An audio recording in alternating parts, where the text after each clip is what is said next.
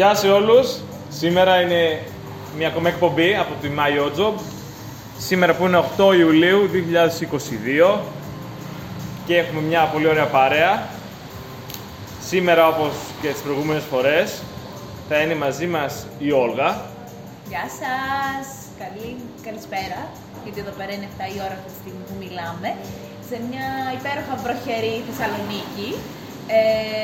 Μας τα χάλασε σήμερα ο καιρός, ωραίο καλοκαίρι μας έκανε.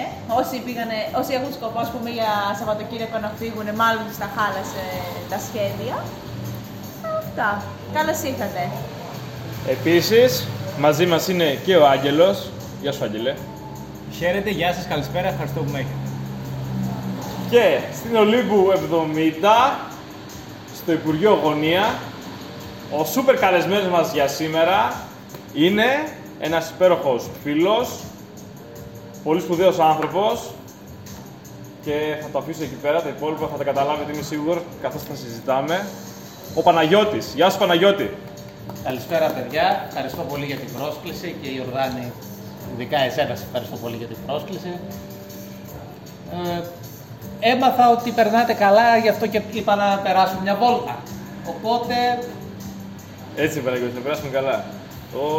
Σε κάλεσα γιατί πάντα μιλάμε για πολύ ωραία θέματα και αυτό είναι κάτι που το απολαμβάνουμε και ήρθα σήμερα εδώ να μιλήσουμε έτσι όλοι μαζί, να συζητήσουμε, να αλλάξουμε απόψεις, γιατί ένα πράγμα που μου αρέσει πάρα πολύ σε αυτό που κάνουμε εδώ εμείς είναι πως συζητάμε πολλοί άνθρωποι και δεν είναι ένας μονόλογος. Ωραία. Το θέμα για σήμερα είναι special. Είναι η θητεία. Η θητεία στον ελληνικό στρατό. Γι' αυτό μου φέρανε και εμένα να μιλήσω, άλλωστε σήμερα.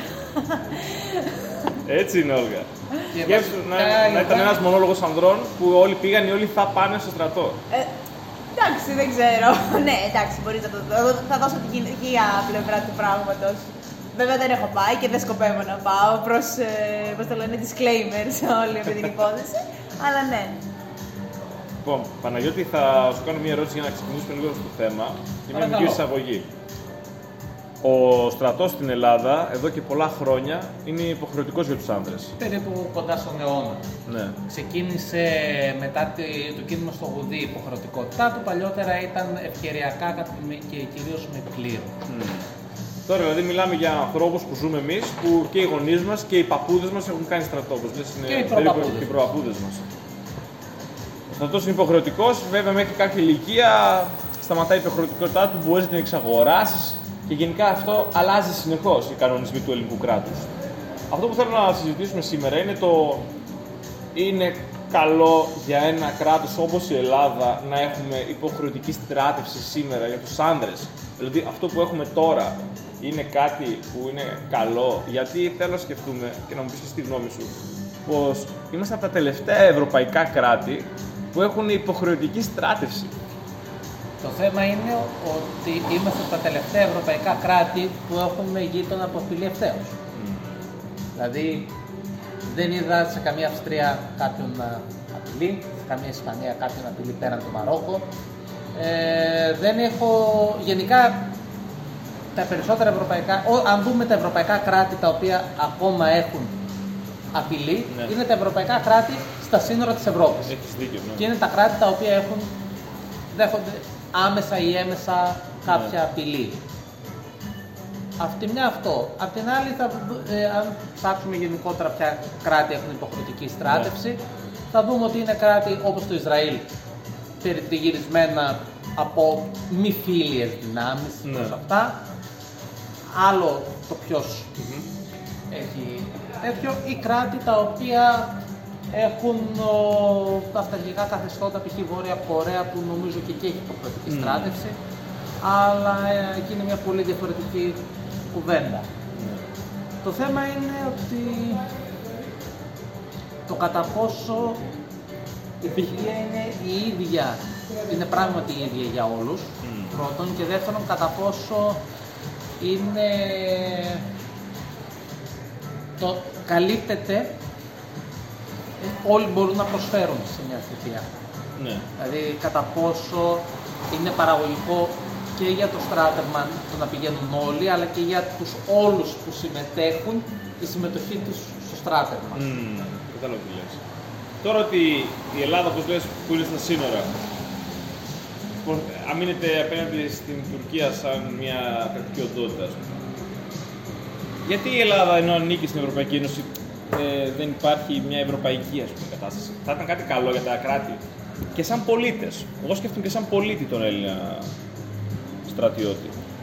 Δηλαδή, ο Έλληνας πολίτης κάποια στιγμή καλείται να υπερασπιστεί, να αφιερώσει ένα κομμάτι της ζωής του, ναι, σε κάποιες αρχές που είναι αυτές του στρατού. Ναι. Κάποιες αρχές και κάποιες αξίες που ο στρατός τις έχει. Θέλουμε ή δεν θέλουμε. Από εκεί και πέρα, αυτό μετά που βγαίνει ωστόσο ο πολίτης, έχει ένα κομμάτι του εαυτού του, έχει κάποια βιώματα, κάποιες εμπειρίες, τα οποία αυτά είναι, ας πούμε, οι ώρες που περάσαν έδειξαν πως είναι κάποιος ωφέλιμα, ίσως καμιά φορά. Καμιά φορά και όχι. Σίγουρα. Ναι. Σίγουρα. Δεν αμφισβητώ ότι όλοι μας κάτι κουβαλάμε από το στρατό. Mm. Όλοι όσοι πήγαμε, ναι, κάτι μας έχει αφήσει.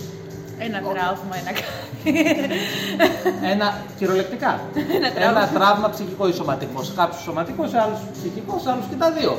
Ναι, ναι. Δηλαδή, όλοι έχουμε να πούμε μια ιστορία από το στρατό που παγώσαμε, μια ιστορία που γύρισε το πόδι μας, μια ιστορία που φτάσαμε στα όρια μας και τα ξεπεράσαμε. Το θέμα είναι πώς βγαίνεις από αυτό. Ναι. Και πώς βγαίνεις από αυτό, πώς ο καθένας θα αντιδράσει σε αυτές τις συνθήκες. Πρώτον.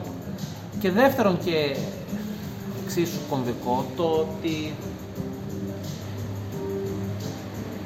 η προσφορά προς την κοινότητα, είτε αυτή με το λέγεται στράτευμα, είτε λέγεται οτιδήποτε, είναι κάτι το οποίο, είναι μια ιδέα η οποία υπάρχει σε πολλά ευρωπαϊκά κράτη, ακόμα και δεν υπάρχει υποχρεωτική στράτευση, είναι συχνό να υπάρχει κάποια μορφή κοινοφελής εργασία, η οποία να αντικαθιστά τη στράτευση για άτομα που δεν είναι κανά ή δεν είναι. Δηλαδή τα κράτη αυτά αντιλαμβάνονται τη χρησιμότητα του να υπηρετεί στο κοινό καλό με κάποια μορφή έστω. Τους λέει δεν έχω στρατιώτες, δεν θέλω να έχω. Ή δεν χρειάζομαι τόσους. Ναι. Ή μου είναι πολύ ακριβό να έχω τόσους. Ναι, ναι. Για να είναι ο πολίτης να έχει μια ωραία εμπειρία της συμμετοχής του στα κοινά, ας πούμε. Ακριβώς. Ναι. Όλγα, εσύ έχεις δει διαφορές ανθρώπους ποτέ που να πεις ότι αυτός έχει ολοκληρώσει μια θητεία, αυτός όχι? Να το καταλάβω όχι, αλλά από ό,τι συζητάνε και οι ίδιοι το βλέπουν διαφορετικά, δηλαδή νιώθουν διαφορετικοί, οριμάζουν και όλα στα αγόρια. Συγγνώμη κιόλας, είμαι σε ένα ανδρικό κοινό αυτή τη στιγμή, απευθύνομαι. Πριν το στρατό βλέπουν κάποια πράγματα λίγο πιο αφελή, θα πω σε εισαγωγικά, όχι αφελή ακριβώς, δεν είναι ότι είναι ανώριμοι, ότι δεν βλέπουν τις υποχρεώσεις τους κτλ. Αλλά λίγο αυτό ότι τους κάνουν άντρες στο στρατό. Κάτι το οποίο, ας πούμε, όσο πάνε τα χρόνια και βλέπω, ας πούμε, και από πολλούς γνωστούς μου, ότι επειδή δεν θέλουν να πάνε στο στρατό, βλέπεις και ότι αντίστοιχα αλλάζουν και οι προτεραιότητες τους. Δεν τους βλέπεις τόσο άντρες εισαγωγικά. Όχι, για να τονίσω, δεν εννοώ για την ομοφιλοφιλία ή τίποτα σε αυτό. Ας πούμε, αρενοπά χαρακτηριστικά, ίσως. Όχι αρενοπά χαρακτηριστικά, όσον αφορά όμως αρσενικά χαρακτηριστικά, δηλαδή τύπου λήψη αποφάσεων, αποφασιστικότητα, προστασία στην οικογένεια και σε όσους ενδιαφέρονται, δηλαδή επαναπαύονται. Επομένως, αυτόν τον ρόλο, λόγω ότι το αφήνουν, πάλι τον παίρνουν οι γυναίκες που από μόνες τους, ας πούμε, έχουν την τάση να μαθαίνουν από μόνες τους αυτά τα χαρακτηριστικά. Και λόγω κοινωνίας, αλλά και λόγω ότι λίγο κυλάει και στο αίμα σου. Στις περισσότερες φορές δεν είναι τίποτα απόλυτο. Εγώ έτσι το βλέπω, ας πούμε. Ναι. Ότι βλέπεις ότι τα αγόρια λίγο επαναπαύονται στην προστασία της μητέρας ή της συντρόφου ή οτιδήποτε. Ναι. Και για την προστασία και για τη φροντίδα τους. Ναι.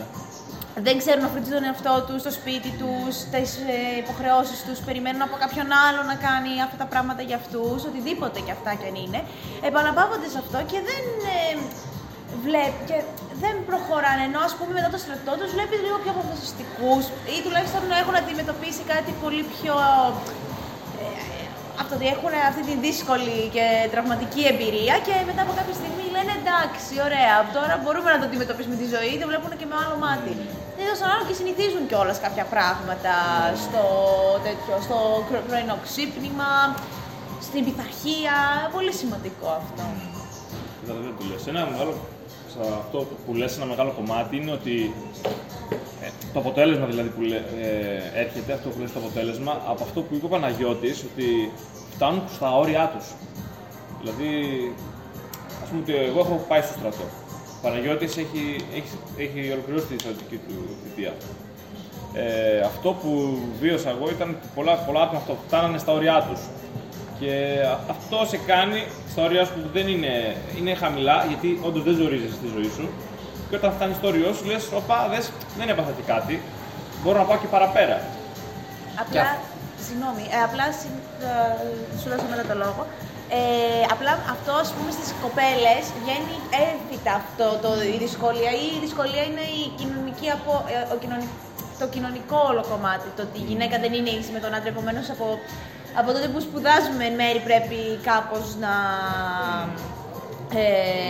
αγωνιστούμε, να αγωνιστούμε για κάποια πράγματα, γιατί κιόλας σκέψω ότι μια γυναίκα πάντοτε υπάρχει ακόμα λίγο ψηλό η αντίληψη ότι η γυναίκα είναι η μητέρα και θα πρέπει ο ρόλος της είναι να γεννάει και να φροντίζει τα παιδιά. Επομένως, ακόμα και όταν εγώ κάνω παιδιά, αν και όποτε, θα πρέπει εγώ να είμαι υπεύθυνη της φροντίδας, ενώ ας πούμε υπάρχει και ένας πατέρας.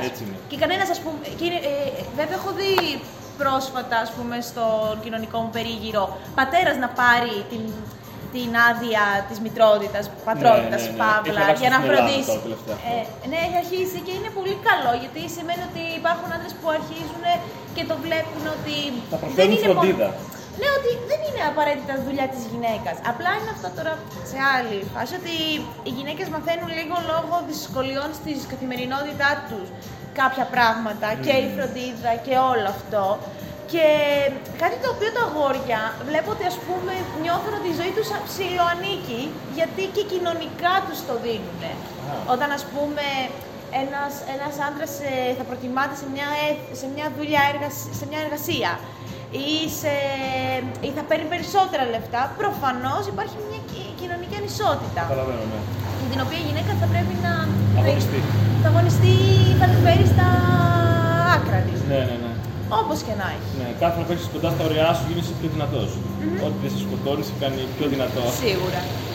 Άγγελε, εσύ που δεν έχεις πάει στο στρατό, επειδή τώρα είπε η Όλγα ανέφερε για τις δουλειές, επειδή ξέρω ότι είσαι σε μια κατάσταση τώρα που αναζητάς, είσαι σε μια τέτοια κατάσταση. Καταλαβαίνω, ναι, έχω ακούσει πολλά πράγματα από αυτά που έχετε πει και συμφωνώ με τα περισσότερα, με κάποια έχω κάτι να πω και σαν γνώμη δική μου. Καταλαβαίνω το ότι κάποιος που δεν έχει πάει στρατός, ένας άντρας που δεν έχει πάει στρατό, δεν έχει συνήθως, όχι 100%, πάντα υπάρχουν εξαιρέσεις κλπ. Δεν έχει ζοριστεί όσο έχουν ζοριστεί οι υπόλοιποι άντρες γύρω του. Δηλαδή ο ίδιος του βιώνει τη ζωή του. Ωραία. Οι υπόλοιποι άντρες στη ζωή του έχουν βιώσει μια ζωή που έχουν πάει στρατό.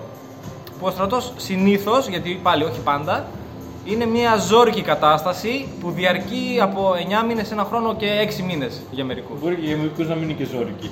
Αυτό λέω, ναι, ότι για πολλούς δεν είναι. Πολλούς. Ναι. Δεν ξέρω οι αριθμοί πώς είναι, πάντως μπορεί να είναι πάρα πολύ ζόρικη. Ναι, σίγουρα. Άνθρωποι έχουν χάσει τη ζωή τους, άνθρωποι έχουν χάσει την ακοή τους, άνθρωποι έχουν χάσει άκρα. Κάποιοι έχουν χάσει και την οικογένειά τους ή κάποια σχέση που μπορεί να είχαν. Ναι, γιατί το να απομακρύνεσαι από την. Ότι αγαπάς και ότι έχεις, από τη ζωή σου. Από τη ζωή ολόκληρη, ό,τι και αν ήταν αυτή. Ναι. Καλό-κακό για ένα χρονικό διάστημα είναι σοκ αρχικά. Ναι.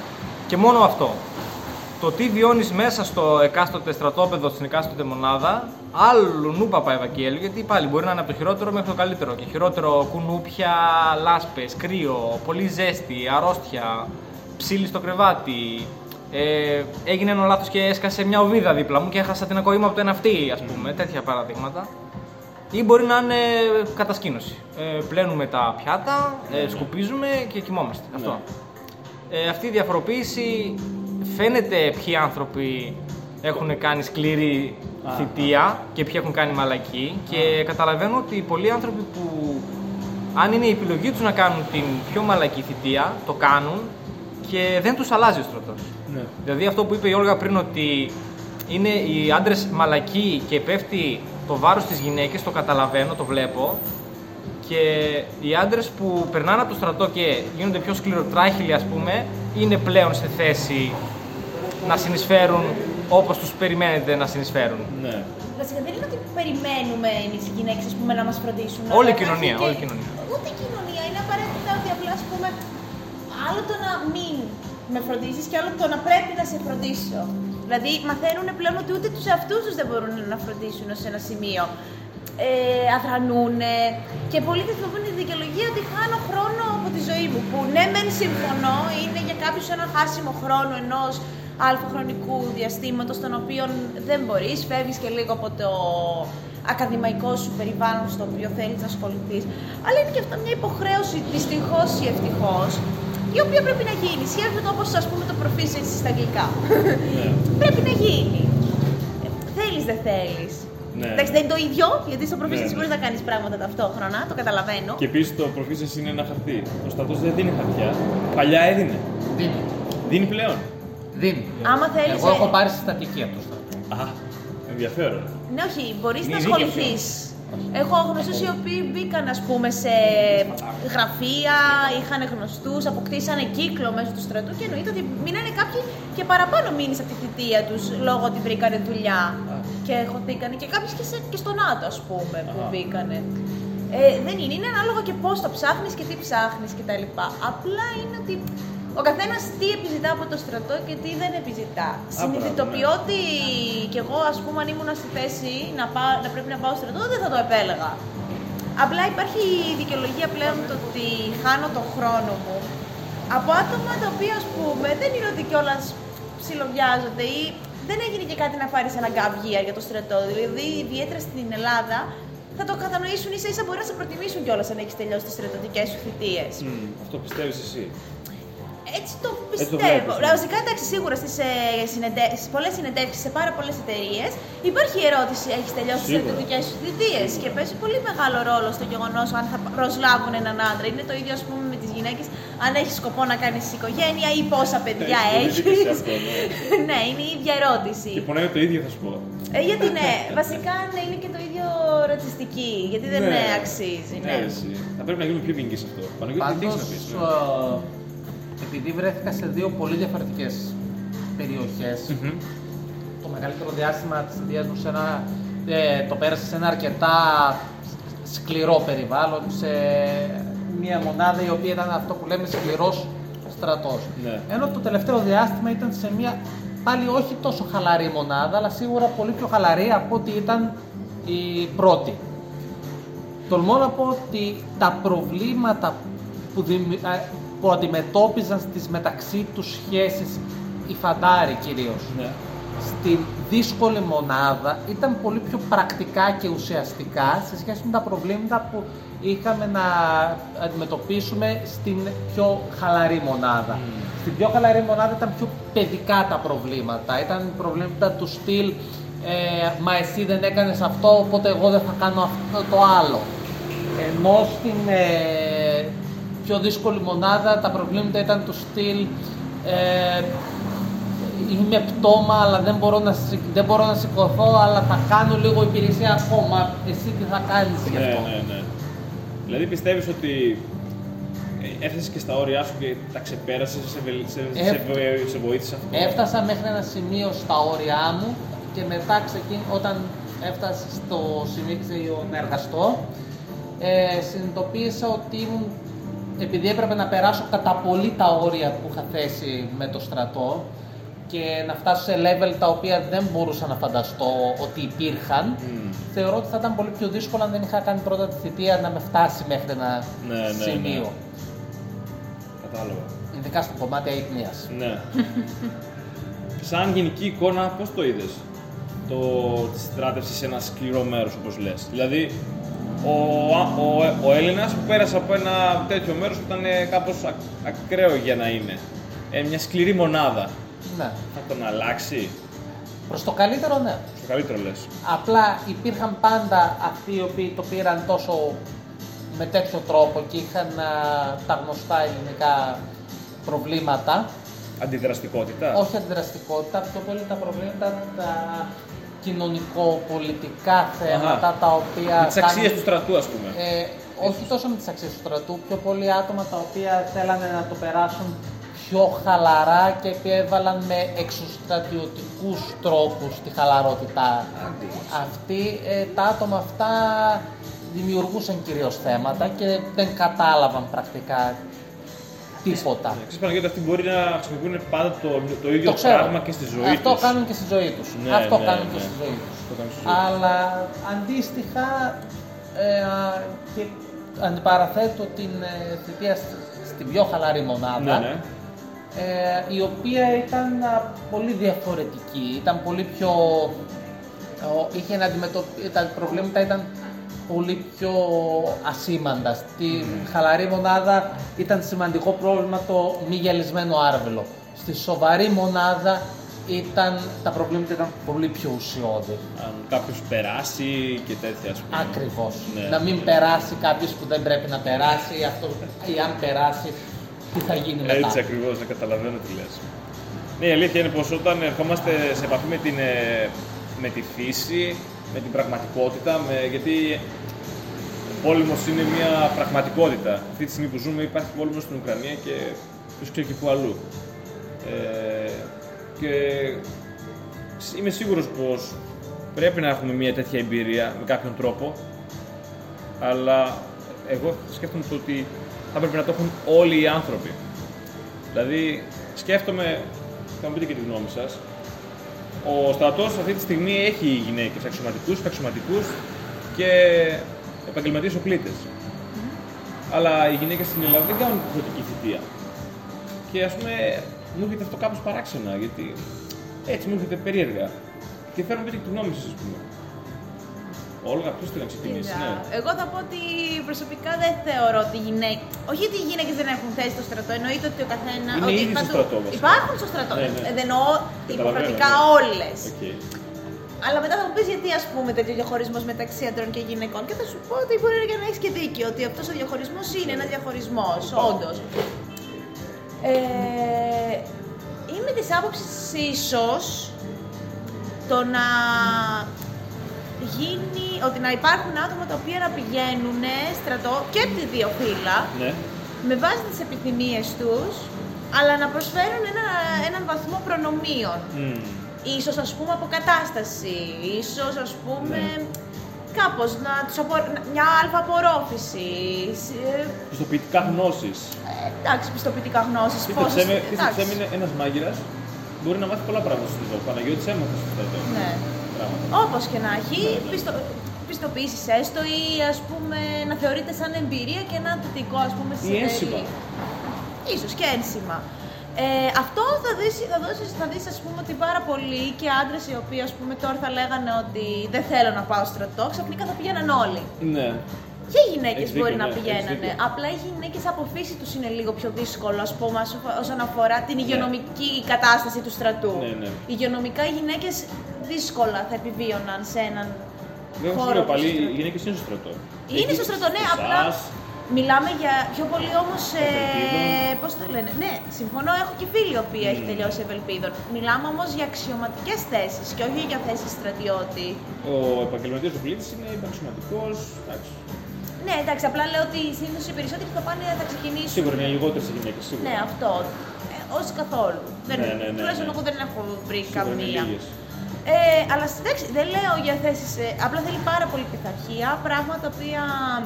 Δηλαδή, από όσο είδα, ας πούμε, και από τη φίλη μου στον Ευελπίδων, ήταν πολύ ζόρικα για μια γυναίκα. Πέρα από τον ρατσισμό που αντιμετωπίζει, που είναι για ένα κομμάτι πολύ ζόρικο, γιατί μιλάμε τώρα ο άντρας εννοώ ο αξιωματικός, ο οποίος, ας πούμε, έχει ζήσει όλη του τη ζωή.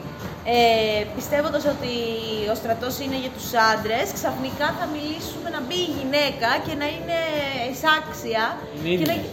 Ναι, όχι, εννοώ ότι σκέψω ότι είναι ελάχιστες όμως οι γυναίκες και τις έχουν κάνει τρελά καψόνια μέσα να φτάσουν στο σημείο να εκπαιδευτούν. Σου μιλάω από πείρα που ήταν οι φίλοι μου μέσα. Δηλαδή μπήκανε πολύ λίγες γυναίκες στην Ευελπίδων και σχεδόν οι μισές φύγανε. Έτσι είναι. Ξέρω. Ναι, δεν μένουν πολλές γυναίκες, γιατί και τα καψόνια που τους κάνουν και οι καταστάσεις στις οποίες ζουν δεν μπορούν να τα απεξέλθουν. Άρα πρέπει να αλλάξει και το στράτευμα. Δεν είναι απλά απλά ο στρατός θέλει κάποιες, πώς το λένε, προδιαγραφές ναι. ή ικανότητες, ας πούμε, οι οποίες δεν είναι πάντοτε δεδομένες στις γυναίκες, όπως το να έχεις τη δύναμη όλο το χρόνο να μπορείς να κάνεις πράγματα. Ναι. Σκέψου ότι οι γυναίκες έχουν να αντιμετωπίσουν με την εμεινόρια κάθε μήνα. Ναι. Αυτό σε κάποιες έχει και ορμονικά συμπτώματα, τα οποία ένα από τα συμπτώματα είναι και κούραση. Τώρα σκέψου τώρα να που είσαι στρατό, ξέρεις, δεν μπορώ σήμερα, ζαλίζομαι λιγάκι, θα γελάσουν όλοι μαζί σου. Υπάρχουν κάποια τεχνικά προβληματάκια όσον αφορά τις γυναίκες. Τώρα για τους άντρες... Αυτά βέβαια γενικά μπορούν να λυθούν με νέους κανονισμούς όπως είπες. Ναι, απλά μετά γίνεται πιο... Δηλαδή αυτό που θέλουν στο στρατό είναι πειθαρχία, θέλουν όλα να γίνονται το τα λένε ότι είμαστε όλοι στρατιωτάκια και ότι όλοι υπακούμε. Πολύ δυνατοί κανονισμοί και τέτοια.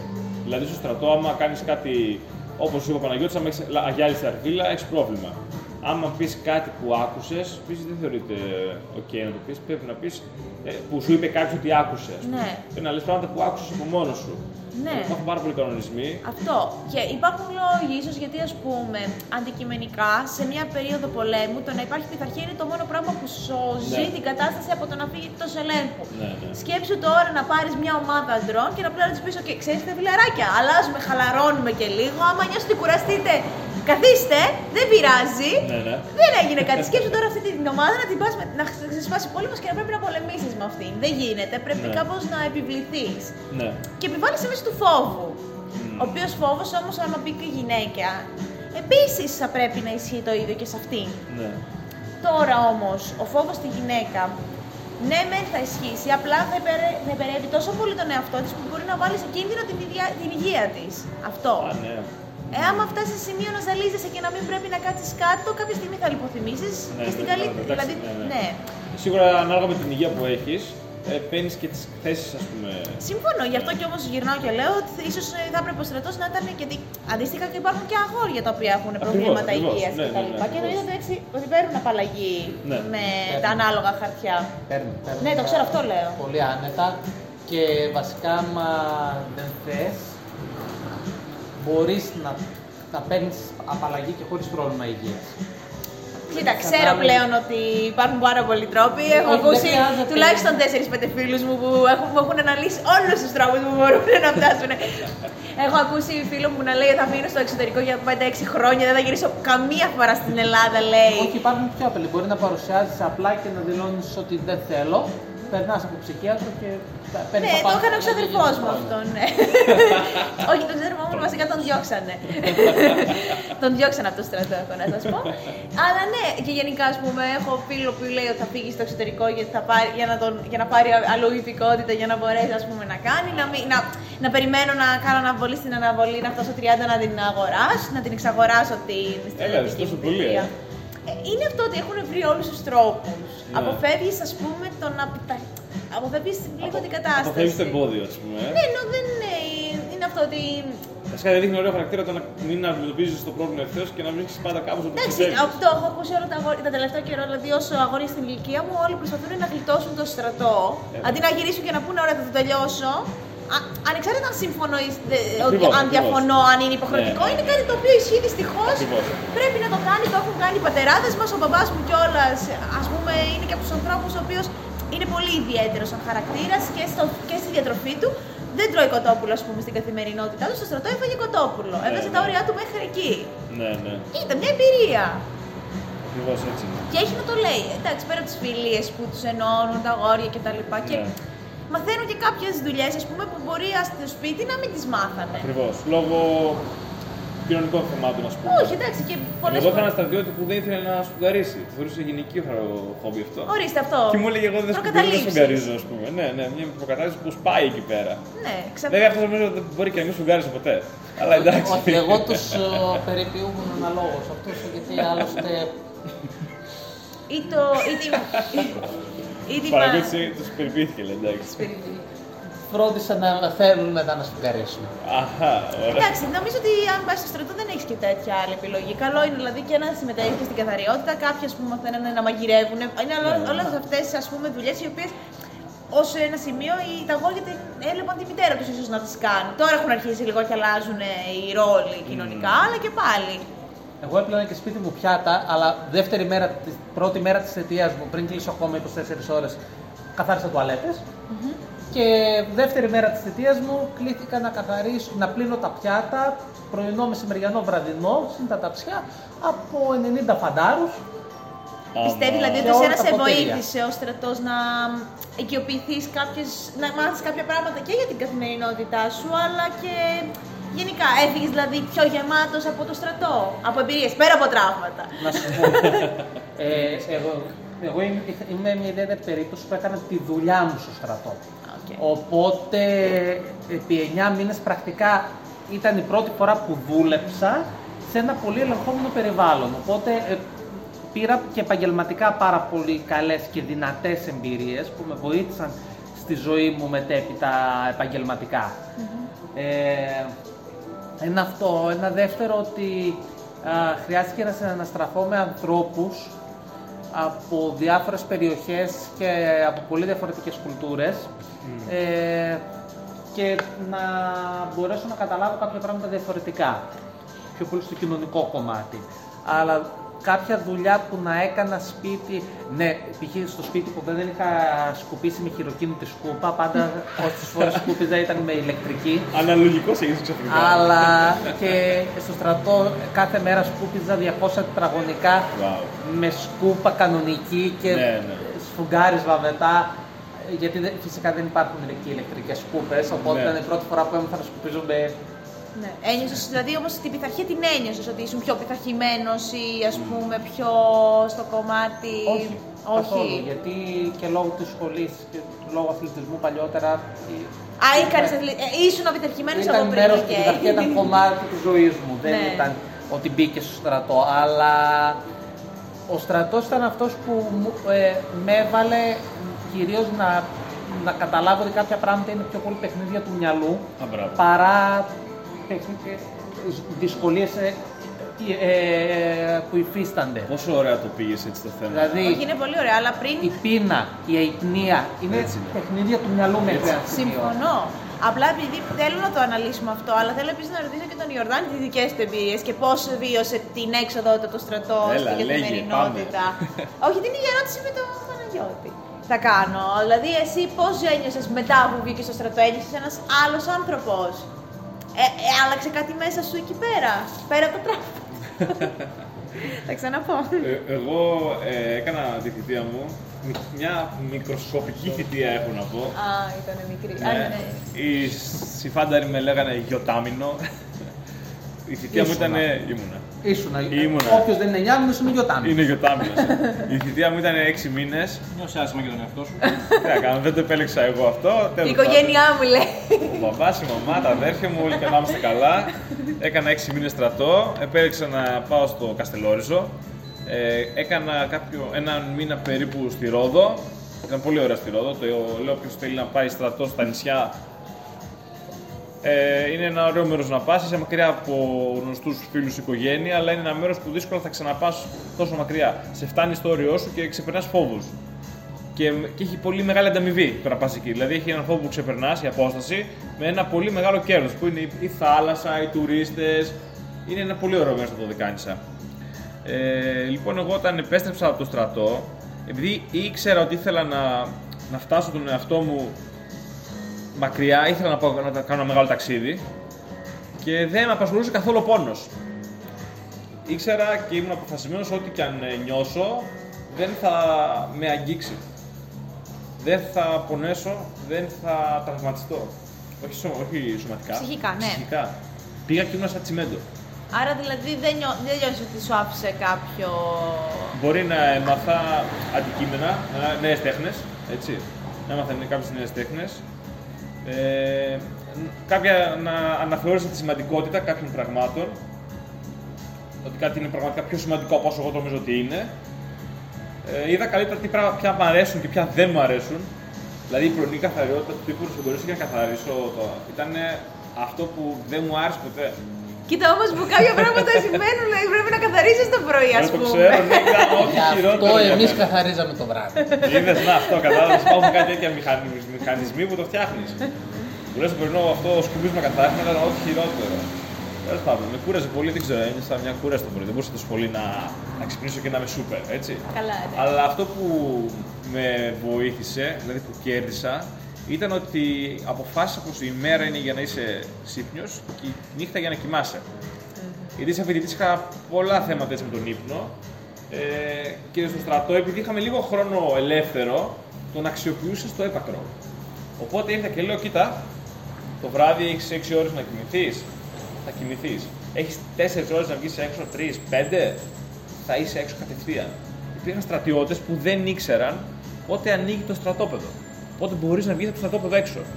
Μπορείτε να φανταστείτε ότι είσαι σε μια φυλακή, έτσι, σε ένα κλειστό γήπεδο, ένα κλειστό camp, και σου λένε οι πύλες ανοίγουν κάποια στιγμή. Και δεν ξέρεις, και εσύ λες: θα πάω και αν είναι ανοιχτά θα βγω. Ή αν δεν είναι, δεν θα βγω. Υπήρχαν στρατιώτες που δεν το ήξεραν αυτό. Οπότε εγώ τι έκανα. Επειδή ήθελα να πηγαίνω έξω, διεκδικούσα να ξέρω πότε γίνεται αυτό το πράγμα. Πότε ανοίγει η πόρτα. Και όλο αυτό, το να διεκδικήσω, να μάθω κάτι που οι άλλοι δεν ήξεραν και να το κάνω και πράξη, ήταν μια. Ήθελε δουλειά, δεν ήταν αυτό το πράγμα. Να τρέχεις να βρεις ποιος είναι, τι είναι. Πολλές φορές έφερα στην πόρτα και επειδή δεν ήταν ενημερωμένοι ούτε αυτοί στην πόρτα, περίμενα μέχρι να ενημερωθούν αυτοί για να αφήσουν να βγω έξω. Δηλαδή έδινα πολλή ενέργεια για πράγματα που μου άρεσαν πολύ. Όπως ήταν η έξοδος. Ναι. Ωραία. Δηλαδή η ελευθερία την είδα. Την εκτίμησα πολύ. Σωστό. Επειδή δεν την είχα. Άρα πάμε τώρα πίσω σε αυτά που συζητούσαμε πριν για τον φόβο, για όλες αυτές τις καταστάσεις, ο ύπνος, το φαγητό, όλες αυτές τις συνθήκες τις οποίες δεν και ότι είναι παιχνίδια του μυαλού. Δίνω και τον Άγγελο που δεν έχει πάει ακόμα. Αν ας πούμε νιώθει ότι υπάρχει κάτι που τον φοβίζει ίσως. Α, ναι, μπράβο. Εσένα σε φοβίζει κάτι στο στρατό. Βασικά θα ήθελες, αν σου δίναν την ευκαιρία, να γλίτωνες. Να γλίτωνα δεν θα το χρησιμοποιούσα την έκφραση, γιατί δεν το νιώθω έτσι, ότι θα γλιτώσω από το στρατό, ούτε σαν φυλακή το βλέπω, όπως είπε ο Ιορδάνης. Το βλέπω σαν ένα καθήκον που έχει ένας Έλληνας άντρας και το αντιμετωπίζω με αυτόν τον τρόπο. Δηλαδή θα πάω, θα το κάνω και θα προσπαθήσω να αποκομίσω από αυτό όσα περισσότερα μπορώ. Έτσι το βλέπω. Τώρα από τι θα είναι αυτά που θα αποκομίσω πέρα από τραύματα, μπορεί να είναι πάρα πολλά πράγματα. Φίλους, εμπειρίες, γνώσεις, πάρα πολλά, δεν ξέρω. Δεν μου φαίνεται σαν κάτι που είναι ολοκληρωτικά κακό ή ολοκληρωτικά καλό.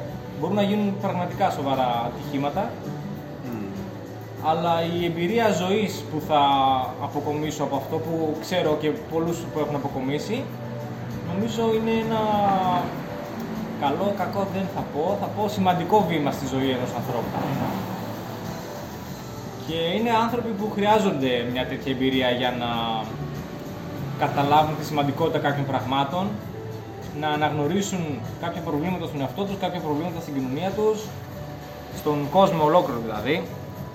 Γιατί οι άνθρωποι είμαστε όλοι και ο στρατός είναι κάτι που, κακά τα ψέματα, είναι κάτι το οποίο υπάρχει για να προστατευόμαστε από άλλους ανθρώπους εν ολίγης. Ναι, και αυτό είναι κάπως πολύ βαρύ σαν θέμα. Είναι πολύ βαρύ σαν. Ναι, έτσι είναι. Αλλά αυτό είναι και η προσέγγιση που θα κάνουμε τώρα. Αν δεν υπήρχε στρατιωτική μου θητεία, ναι, αυτή τη στιγμή δεν θα ήμουν εδώ. Σίγουρα. Δεν ξέρω αν το λέει για κακό ή για καλό. Μπορεί να λέει είναι τόσο εξωτερικό και έχασα την ευκαιρία. Πραγματικά γνώρισα άτομα με τα οποία έχουμε κάνει φιλίες ζωής και γνώρισα άτομα με τα οποία πραγματικά με θεωρώ ότι τον εαυτό μου πολύ τυχερό που τα έχει γνωρίσει. Και το ότι βρίσκεσαι κάθε μέρα με ανθρώπους, περνάς τις δυσκολίες, δουλεύεις μαζί 24 ώρες το 24ωρο, κοιμάσαι μαζί, ξυπνάς μαζί, καθαρίζεις μαζί, μοιράζεσαι τις ίδιες δουλειές και ειδικά στη δικιά μου περίπτωση που λόγω ειδικότητας ήμουν λίγο πιο απομονωμένος, οπότε πρακτικά... Θα δώσουμε λίγο focus, όχι σε εμπειρίες, αλλά στα συναισθήματα πριν πας, δηλαδή υπήρχε φόβος πριν πας. Δεν υπήρχε φόβος πριν πάω. Τι συναίσθημα είχες? Εγώ ήθελα να πάω. Δηλαδή είχες ενθουσιασμό. Ήμουνα... Ναι. Ναι. Παιδιά, τον βρήκαμε. Είναι ο ένας που ενθουσιάζεται να το πάει. Ήθελα να πάω. Ήθελα να πάω, το περίμενα. Ναι. Το περίμενα και ενώ είχα αναβολή ακόμα. Λόγω του σχολής, λέω όχι τώρα που πήρα το πτυχίο και όσο πιο νέος. Έκοψα την αναβολή και παρουσιάστηκα. Γιατί είχα 2 χρόνια αναβολή ακόμα. Βόλευαν και επαγγελματικά οι συνθήκες ότι είχα ένα κενό διάστημα και λέω ναι, τώρα είναι η ευκαιρία μου να πάω να το κάνω. Και ισχύει αυτό ότι όσο πιο νέος πας τόσο καλύτερα, γιατί όσο πιο νέος πας τόσο πιο κοντά είναι είσαι σε κανόνες πειθαρχίας, σε τέτοιο, όσο μεγαλώνεις. Εγώ το βλέπω ότι σε σχέση με έναν 18χρονο, τουλάχιστον το πρώτο διάστημα, ζορίζεσαι περισσότερο τις πρώτες 2-3 μέρες. Αλλά όταν όσο παλιώνεις, βλέπεις ότι εμείς ως μεγαλύτεροι προσαρμοστήκαμε καλύτερα και εμείς ήταν πολύ πιο πειθαρχημένοι από ότι μικρότερη ηλικία. Εγώ αυτό πιστεύω. Και επειδή έπεσα και σε μια ΕΣΟ που ήμασταν όλοι μεγάλοι, εντός εισαγωγικών, ήμασταν όλοι, είχαν τελειώσει πανεπιστήμια, άτομα που είχαν δουλέψει χρόνια, έτυχε να πάμε να είμαστε μια ΕΣΟ μεγάλη και ποσοτικά και ηλικιακά. Αυτό φάνηκε γιατί μετά βασικά κρατούσαν το στρατόπεδο. Ναι. Και πολλές φορές καλούμασταν να κρατήσουμε υπαξιωματικούς. Ναι, καταλαβαίνω, ναι.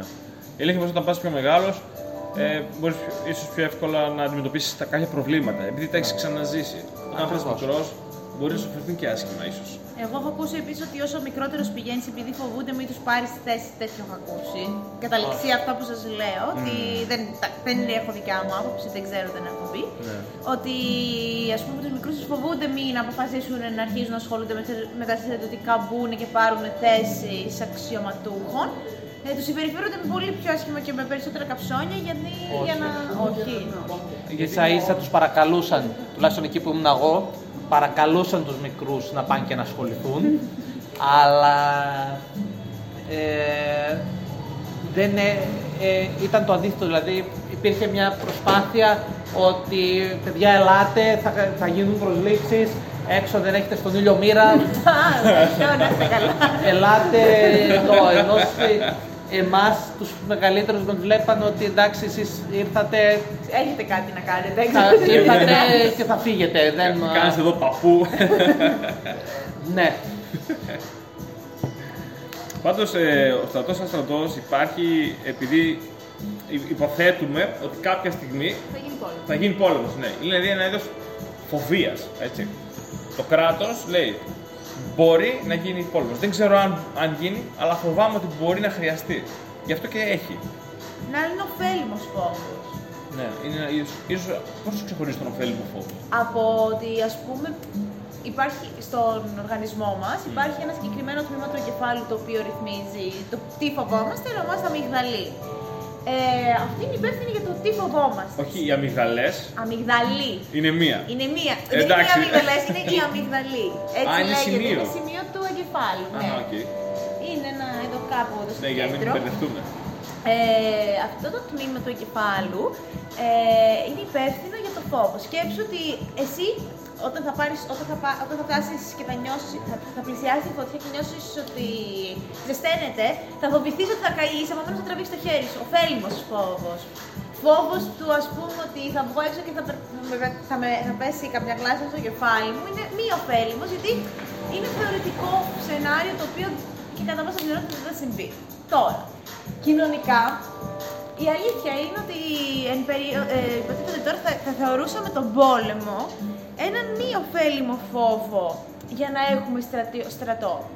Αλλά αντικειμενικά ήταν πάρα πολλές φορές στην ιστορία που είχαν ειρήνη και εν τέλει έγινε πόλεμος. Επομένως δεν είναι τόσο μη ωφέλιμος φόβος, είναι ωφέλιμος φόβος. Το να είσαι προετοιμασμένος για κάτι το οποίο θα συμβεί είναι ωφέλιμος φόβος. Έχεις δίκιο, συμφωνώ. Δεν μπορείς να πεις ότι. Δεν χρειάζεται πολύ να παίρνουμε τους εξωγήινους δηλαδή. Δεν χρειάζεται, δηλαδή ας πούμε τώρα για να γίνει κάτι μέσα στην Αιγύπτο. Αυτή τη στιγμή, ας πούμε, ειδικά στην Ελλάδα που έχουμε, όπως έχει πει και ο Παναγιώτης, ότι έχουμε τους γείτονές μας που μας κάνουν ανοιχτή επίθεση πάρα πολλές φορές, θα ήταν λίγο και αφελή κίνηση το να μην έχουμε στρατό και να μην έχουμε στρατιωτικές δυνάμεις. Είναι σαν να τους λέμε ελάτε ρε φίλε. Ναι, εδώ σας ανοίγουμε την πόρτα. Όχι, δεν είναι θέμα.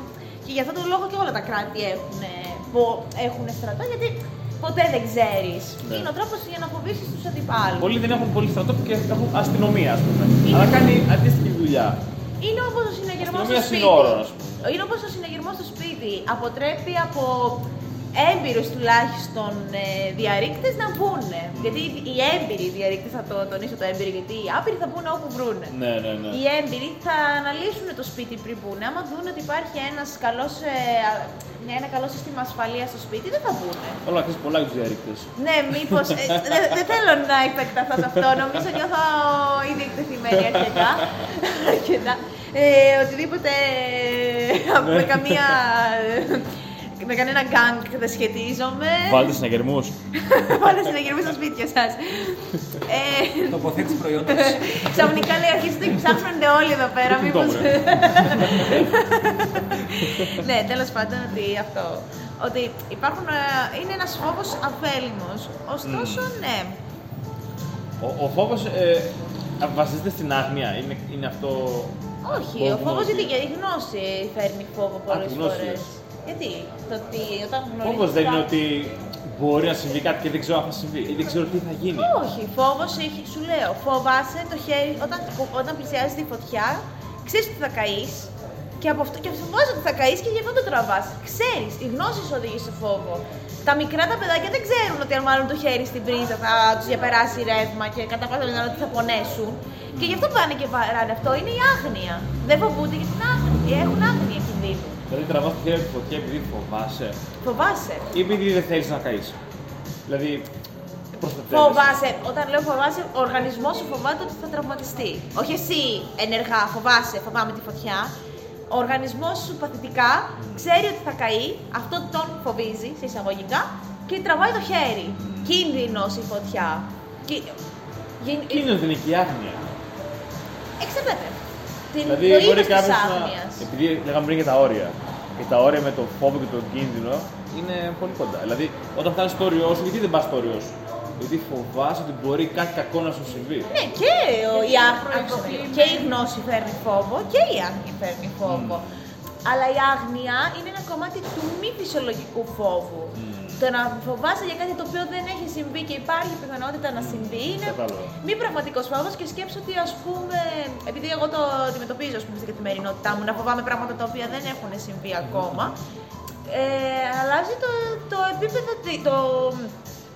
επίπεδο της ζωής, όχι επίπεδο ζωής, το πώς σκέφτεσαι τα πράγματα, Όχι, το... Πώς αντιμετωπίζεις τα προβλήματά σου. Θα το βρω. Το είδος του lifestyle, όχι το lifestyle, την ποιότητα ζωής, το βρήκα. Ναι. Την ποιότητα της ζωής σου. Την ποιότητα αλλάζει, γιατί σκέψου να φοβάσαι για τα παραμικρό.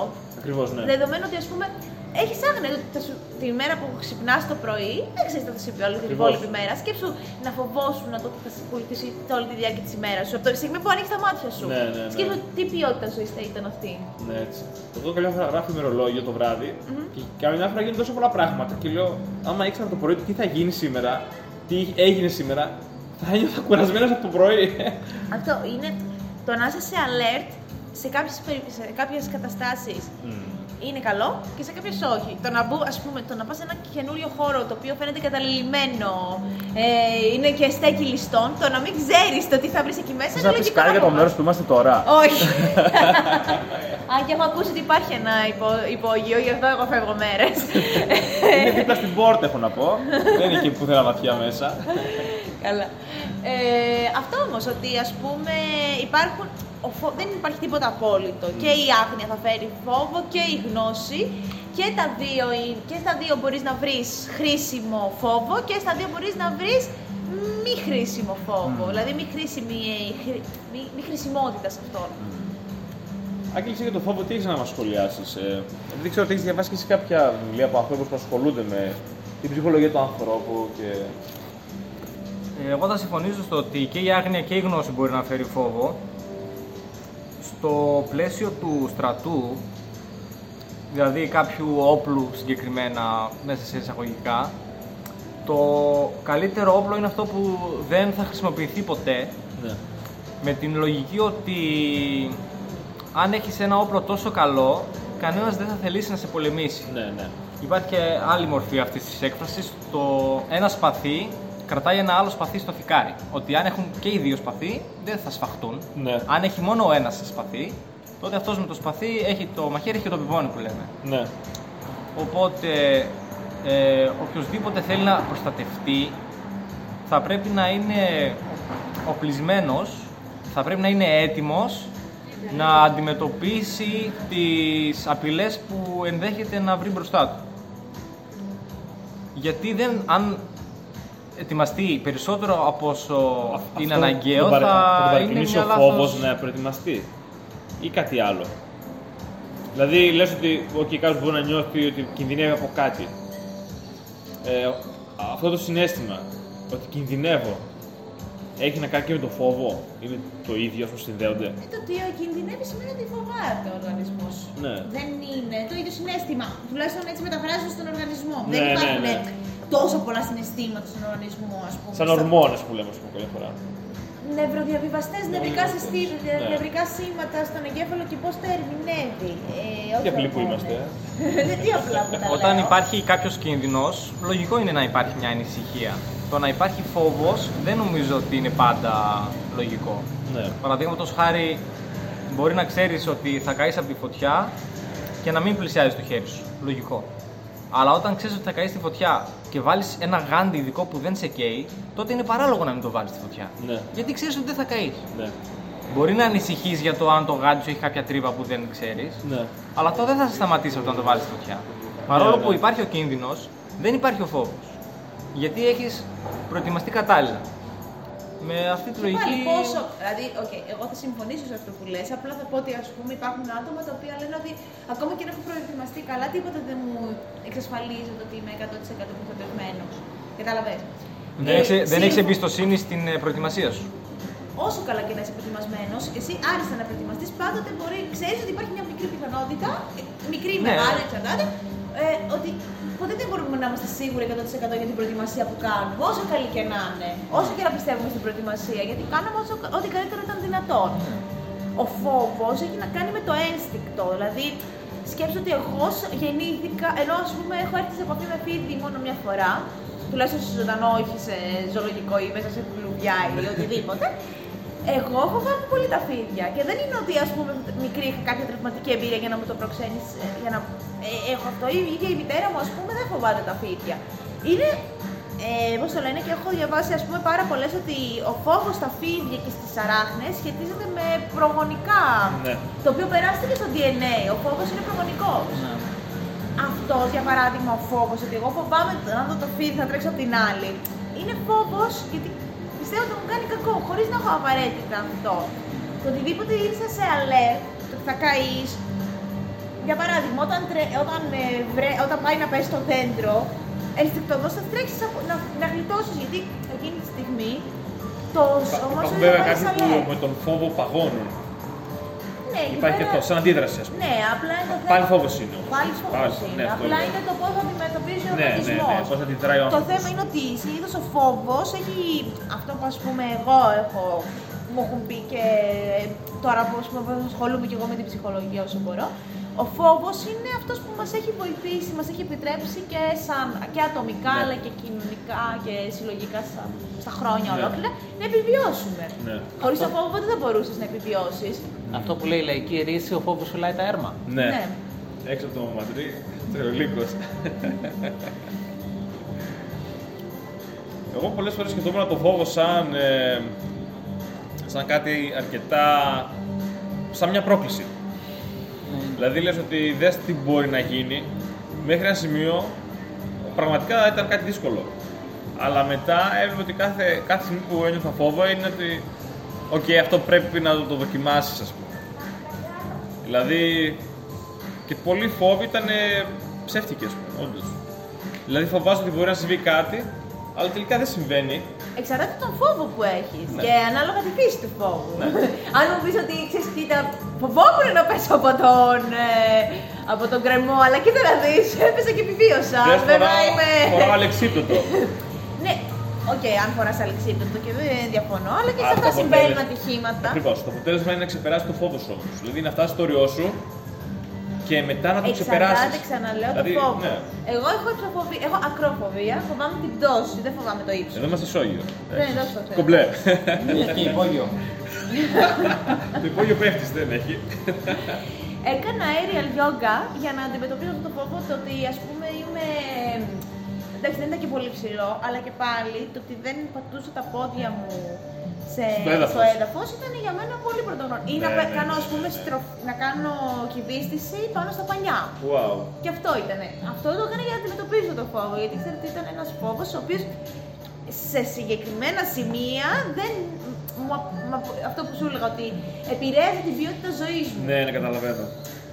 Αλλά σου λέω αυτό, πρέπει να βρεις τα όρια μεταξύ του φόβου του ωφέλιμου φόβου που σε βοηθάει να επιβιώσεις και του φόβου το οποίο σου προκαλεί, σου μειώνει την ποιότητα ζωής. Σου στερεί ίσως... Σε περιορίζει. Σε περιορίζει, ναι. Σου στερεί ίσως κάποιες εμπειρίες, κάποια βιώματα, κάποια συναισθήματα, δεν σε αφήνει να χαίρεσαι, να ανοιχθείς, να είσαι ελεύθερος, ναι. Οτιδήποτε. Εγώ νομίζω πως και άνθρωποι πλέον φοβούνται και τους ανθρώπους ένας τον άλλον. Ναι. Γιατί όμως, επειδή δεν γνωριζόμαστε, Παναγιώτη, και μιλάς με πολύ κόσμο. Είσαι και σε θέση που κάποιος που θα έρθει σε σένα μπορεί να νιώθει φόβο ή μπορεί να νιώθει ότι θέλει να τον βοηθήσει σε κάτι.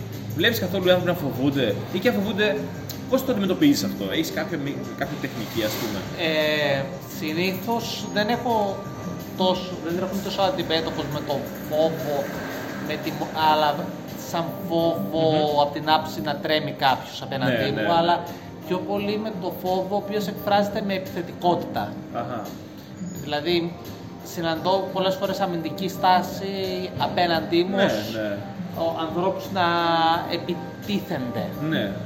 Είναι η άμυνά τους στον φόβο που δεν ξέρουν. Βέβαια, εκεί είναι και μια γενικότερη κουλτούρα επίθεσης προς το τομέα μας.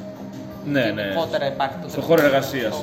Στον χώρο εργασίας είναι πάρα πολύ συχνό και ελεκτική αλλά και σωματική πολλές φορές. Το θέμα είναι πώς τον διαχειριζόμαστε. Ναι, για πες.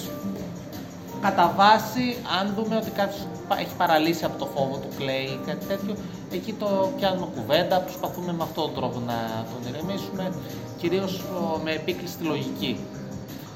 Τώρα, όταν αντιμετωπίζουμε επιθετικές συμπεριφορές,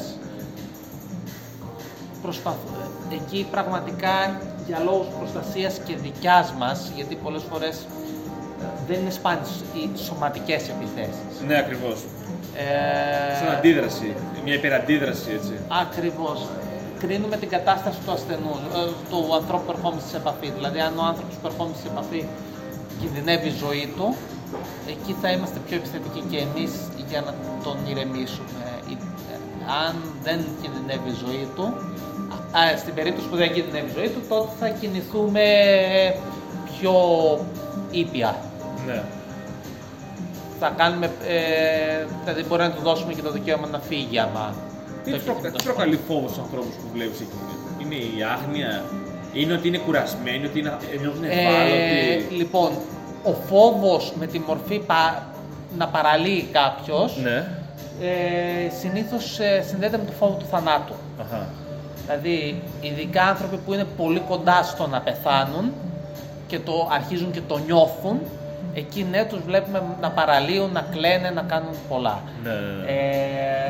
Άνθρωποι όμως που είναι πιο... έρχονται για πιο ελάσσονα προβλήματα, συνήθως η συμπεριφορά τους συνδέεται με κοινωνικά στερεότυπα. Δηλαδή ότι εσύ θες να πληρωθείς από εμάς και θεωρούν ότι αν έχουμε πολλούς, αν με αντιμετωπίσεις περισσότερο ή με κάνεις εισαγωγή για παρακολούθηση, εσύ θα πάρεις περισσότερα λεφτά, κάτι που δεν ισχύει. Ενώ άρα εγώ δεν θα σου κάνω το χατήρι να κάνω ό,τι θες εσύ. Εκεί έχουμε τέτοια θέματα κουλτούρας να αντιμετωπίσουμε. Φοβούνται ότι θα ξεγεραστούν κάπως έτσι, ας πούμε. Ότι θα τους βάλουμε μέσα για κακό τους.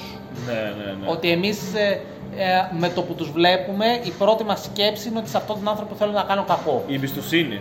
Δεν υπάρχει, όχι, δεν μιλάμε μόνο για έλλειψη εμπιστοσύνης, μιλάμε για μια γενικότερη κοινωνική στάση, ειδικότερα σε συγκεκριμένες κοινωνικές ομάδες ακραίας επιθετικότητας, ναι, η οποία συνδέεται πολλές φορές και με άλλα κοινωνικά φαινόμενα. Δηλαδή πρόσφατα άκουσα από κόρη ασθενούς, ο οποίος επιτέθηκε σωματικά σε αρκετό κόσμο μέσα στο νοσοκομείο, ότι ο πατέρας μου είναι σωστός άντρας και ο σωστός άντρας τα δείρει. Άμα δεν το κάνει στα κέφια του. Και καλά θα κάνει. Και τα άκουσα, ναι, αυτό από, ναι, την κόρη, ναι, του. Ναι, ναι.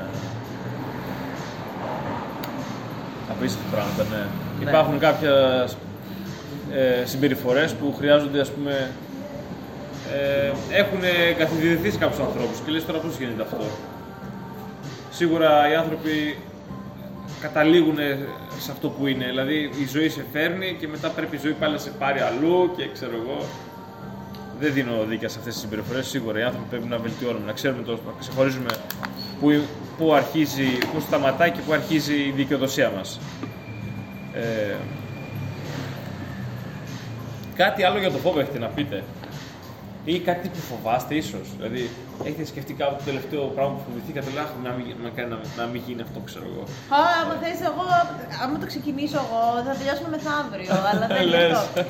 Γενικά εγώ είμαι σε μια κατάσταση τώρα ψυχολογικά, στην οποία φοβάμαι πάρα πολλά πράγματα, τα οποία δεν έχουν γίνει, είναι αυτός ο μη ωφέλιμος φόβος, ναι, και επειδή είναι μη ωφέλιμος, μου στερεί αυτή την ποιότητα ζωής που σου είπα. Δηλαδή μπορεί να φοβηθώ το αν θα προλάβω, αν θα κάνω, αν... Π.χ. τώρα με τον COVID, αν θα κολλήσω COVID, αν δεν θα κολλήσω COVID, αν κολλήσω COVID, τι θα γίνει με αυτό, τι θα γίνει με εκείνο. Είναι όλο αυτό μια κατάσταση στην οποία έχω μπει τον τελευταίο χρόνο, κυρίως το τελευταίο 1,5 χρόνο, και είναι λίγο ζόρι. Δεν θα πω ψέματα, είναι μια πολύ ζόρικη κατάσταση. Δεν είναι το πιο εύκολο πράγμα στον κόσμο. Ναι, να έχεις πολλά θα το σκέφτεσαι στο μυαλό. Μια υπερανάλυση. Η υπερανάλυση. Εντάξει, είμαι ένας άνθρωπος που είμαι overthinker. Είμαι overthinker, ναι, σε κακό σημείο κιόλας. Μπορώ να αναλύσω σε δευτερόλεπτα καταστάσεις, ταυτόχρονα 15 σενάρια. Να κάνεις overthinking σε καλά πράγματα. Αυτό δεν γίνεται. Κοίτα να σου πω κάτι. Γιατί, ποιος να κάνει αυτό. Οι εργοστασιακές μου ακόμα ρυθμίσεις δεν είναι, πρέπει να τις αλλάξω. Ναι, είναι δύσκολο όμως να αλλάξεις τις εργοστασιακές. Φαντάζομαι σκεφτόμαστε συνέχεια πάρα πολύ θετικά πράγματα, θα ήταν πολύ ωραία. Να πεις μια θετική σκέψη. Δεν σκεφτόμασταν τα κακά και έτσι δεν θα χωρίς τα κακά δεν μπορείς να βλέπεις τα καλά. Ακριβώς. Και πάντα πρέπει να σκέφτεσαι ότι πάντα υπάρχει και χειρότερο. Δηλαδή, όταν δεν θα διαφωνήσω, αλλά να σου πω κάτι. Κάθε φορά που σκέφτομαι το χειρότερο, πιστεύω ότι θα το προκαλέσω κατά κάποιο τρόπο. Και αυτό, για να επιστρέψω στο αρχικό θέμα της κουβέντας, ήταν ένα μάθημα που πήρα από το στρατό. Ότι μη λες ότι εδώ είμαστε κακά, αν πάω κάπου αλλού θα είναι καλύτερα. Γιατί πάντα υπάρχει το χειρότερο. Και αυτό που απ' έξω μπορεί να φαίνεται καλύτερο, από μέσα μπορεί να είναι πολύ πολύ χειρότερο. Ακριβώς. Δηλαδή φεύγοντας από μια σκληρή μονάδα να πάω σε μια πιο χαλαρή, έστω και για τελευταίους πολύ λίγους μήνες, περίμενα ότι από τη στιγμή που είναι χαλαρά δεν θα έχω να αντιμετωπίσω τα προβλήματα που είχα να αντιμετωπίσω στη σκληρή μονάδα. Και πήγα και είχα να αντιμετωπίσω πολλά περισσότερα προβλήματα, τα οποία ήταν πολύ λιγότερο σημαντικά πρώτον, και δεύτερον πρακτικά ήταν άλυτα. Ναι, καταλαβαίνω. Και στην έχεις άλλη τώρα μονάδα... Κάτι που σκέφτεσαι ότι μπορεί να σε φοβίζει, ας πούμε. Αυτή τη στιγμή. Αυτή την περίοδο... Ποια είναι η φοβία σου. Ναι. Μπορεί να πεις αυτόν τον καιρό, προσπαθώ να κάνω κάτι και φοβάμαι ότι μπορεί να γίνει αυτό και να μην βγει. Μπορεί να βρέξει βασικά σήμερα έβρεξε. Όχι, να το πω αλλιώς. Αν δεν ξέρω αν έχεις δει το Harry Potter, δεν ξέρω. Κάτι έχω δει. Κάτι έχετε δει. Στο τρίτο έχει, ας πούμε, ένα τέρας σε μια τουλάπα, ο οποίος όταν βγαίνει και παίρνει τη μορφή του φόβου του ατόμου που έχει απέναντι του. Τι σχήμα θα έπαιρνε αυτό, ας πούμε. Το μεγαλύτερό σου φόβο. Τι σχήμα θα έπαιρνε. Σίγουρα έχει άμεση σχέση με το επαγγελματικό μου περιβάλλον. Το αφεντικό του λέει θα ήταν. Όχι, πίστεψε, το αφεντικό μου δεν θα το φοβόμουν τόσο. Θα ήταν ένας σούπερ ασθενής με την υπερεπίγουσα βαριά πάθηση για την οποία δεν έχω να κάνω πολλά, αλλά η νομικομανής συγγενείς σε περιμένουν στη γωνία να σε κυνηγήσουν για το οτιδήποτε και με ένα νομικό σύστημα στην Ελλάδα που σε αφήνει παντελώς ακάλυπτο και εκτεθειμένο ό,τι και αν κάνεις. Οπότε, είτε κάνεις το σωστό είτε δεν κάνεις τίποτα, νομικά είσαι το ίδιο εκτεθειμένος, οπότε αυτός ο φόβος θα ήταν αυτό, αλλά ναι, είναι κάτι το οποίο είναι πολύ συγκεκριμένο και ορμάται από πολύ συγκεκριμένα βιώματα που έχουμε, που έχω στην καθημερινότητά μου. Καταλαβαίνω, ναι. Εσύ, Άγγελε? Εγώ θέλω να προσθέσω και κάτι, δεν θα αποφύγω την ερώτηση, θα απαντήσω. Από αυτή την τουλάπα που βγάζει το φόβο θα έβγαινα εγώ, θα έβλεπα τον εαυτό μου να βγαίνει την τουλάπα. Φοβάσαι τον εαυτό σου? Ναι. Και θα είχα ένα υποτιμητικό μηδίασμα στο στόμα μου, κοιτώντας τον εαυτό μου. Πολύ βαθύ. Και αυτό που ήθελα να προσθέσω ήταν μια φράση που είχα ακούσει, δεν θυμάμαι από πού. Ήταν σε μια έτσι, ανθρωπική κατάσταση στα σκηνιά που το λέμε. Ήταν κάποιος που φώναζε έτσι για να ενθαρρύνει κάποιους. Τολμάτε και φοβάστε. Κάπως έτσι. Αυτό ήθελα να πω. Αυτή η έκφραση μου έκανε μεγάλη εντύπωση. Ναι, ναι. Ωραία, πολύ ενδιαφέρον αυτά. Εγώ αυτό που νιώθω καμιά φορά σαν φόβο, ήταν πολύ δύσκολο για μένα να καταλάβω κάποιες φορές τι είναι ο φόβος, γιατί τον χρησιμοποιούσα σαν κίνητρο πολλές φορές. Δηλαδή έβλεπα κάτι που το φοβόμουν και λέω και πήγαινα να το κάνω επί τόπου, ας πούμε. Αντίθετα, πράγματα που ήξερα ότι είναι κακά, ήξερα ότι είναι κακά και τα πέφευγα σίγουρα. Αλλά κάτι που λέω ότι μπορεί να πάθω κάτι κακό, αλλά μπορώ να το κάνω, ας πούμε, να είμαι σε τέτοια φάση, πάντα το έκανα. Οπότε αυτό που φοβόμουν κάπως είναι καμιά φορά κάτι σαν τύπου να τελειώσει και νόμο μπαταρία, κάτι τέτοιο. Δηλαδή εκεί που περπατάω, ας πούμε, να τρυπήσω το παπούτσι, κάτι τέτοιο, ας πούμε. Αλλά κυρίως επειδή πολλές φορές που τελειώνει το κινητό μου μπαταρία, είχα κάτι τέτοιο, ότι τελειώσει το κινητό και μετά δεν θα μπορώ να επικοινωνήσω, δεν θα μπορώ να μετακινηθώ, κάπως έτσι. Αυτό ήταν σκέψεις. Λοιπόν, σήμερα είχαμε και δύο ακόμα ακροατές που ήρθαν εδώ μαζί μας. Το Γιώργο και το Γιώργο. Δύο πολύ κοντινοί μας άνθρωποι ήρθαν σήμερα εδώ να μας ακούσουν live, να μας δούνε και θέλω να μας πούνε δύο λόγια για την εμπειρία τους εδώ μαζί μας. Γιώργο. Ξεκινήσω εγώ σαν γυρεότερος. Ναι. Ωραία, λοιπόν. Διαλέξτε τον Γιώργος. Και ο γυρεότερος, ο Γιώργος ο γυρεότερος. Η εμπειρία ήταν σήμερα πάρα πολύ ωραία. Ήταν κάτι πρωτόγνωρο, οικογενειακό περιβάλλον, ωραίο, ευχάριστο, ενδιαφέρον αυτά που λέγατε όλοι. Αυτά, δεν θέλω να προσθέσω κάτι. Θα πεις κάτι για το φόβο, έχεις κάτι να... Εγώ ήθελα να παρέμβω αρκετές φορές όσα λέγατε, να σας πω και εγώ την οπτική μου πλευρά, την άποψή μου. Πώς θα πεις δύο λόγια? Φόβος καλό είναι να υπάρχει, αλλά να μην μας υπερνικάει. Δηλαδή να το αντιμετωπίζουμε, να το βλέπουμε, να ξέρουμε αν μπορούμε να το κερδίσουμε ή όχι. Αλλά καλό είναι να γνωρίζουμε και τα όρια μας. Τώρα κάποιο άλλο πώς να αντιμετωπίζουμε τους φόβους μας, σίγουρα είναι να μην τους κρύβουμε πάντα, αλλά μπορούμε για λίγο να τους ξεχνάμε, να τους αφήνουμε. Αυτά. Ευχαριστώ πολύ, Γιώργο. Και ο Γιώργος. Γεια σου, Γιώργο. Γεια σας και από μένα. Γενικά το όλο κόνσεπτ το να πιάσεις μια κουβέντα για ένα θέμα, άσχετα αν είναι επίκαιρο ή όχι, και να υπάρχει μια συζήτηση από διάφορες οπτικές γωνίες, οπότε ουσιαστικά να αντικρούς επιχειρήματα ή να δημιουργείς καινούργια ερωτήματα στον άλλον απλά θέτοντας τις δικές σου θέσεις, είναι κάτι πολύ όμορφο. Έχει ένα ωραίο κλίμα, μια ωραία φάση, ένα ωραίο σημείο. Αυτά. Έχεις να πεις κάτι για το φόβο, Γενικά θεωρώ ότι ο φόβος υπάρχει σε όλους, είτε κάποιοι θέλουν να το παραδεχτούν είτε όχι, σε άλλους είναι μεγαλύτερος, σε άλλους είναι μικρότερος. Καλό είναι να αρχίσουμε να αντιμετωπίζουμε ο καθένας τους φόβους του για τους δικούς του λόγους, γιατί μέσα από αυτό θα γίνουμε εμείς καλύτεροι και πιο δυνατοί σαν άνθρωποι. Δεν θα μας κρατάει τίποτα πίσω, το οποίο μπορεί για μένα να είναι ασήμαντο, για σένα που το έχεις να είναι κάτι τεράστιο. Αυτό.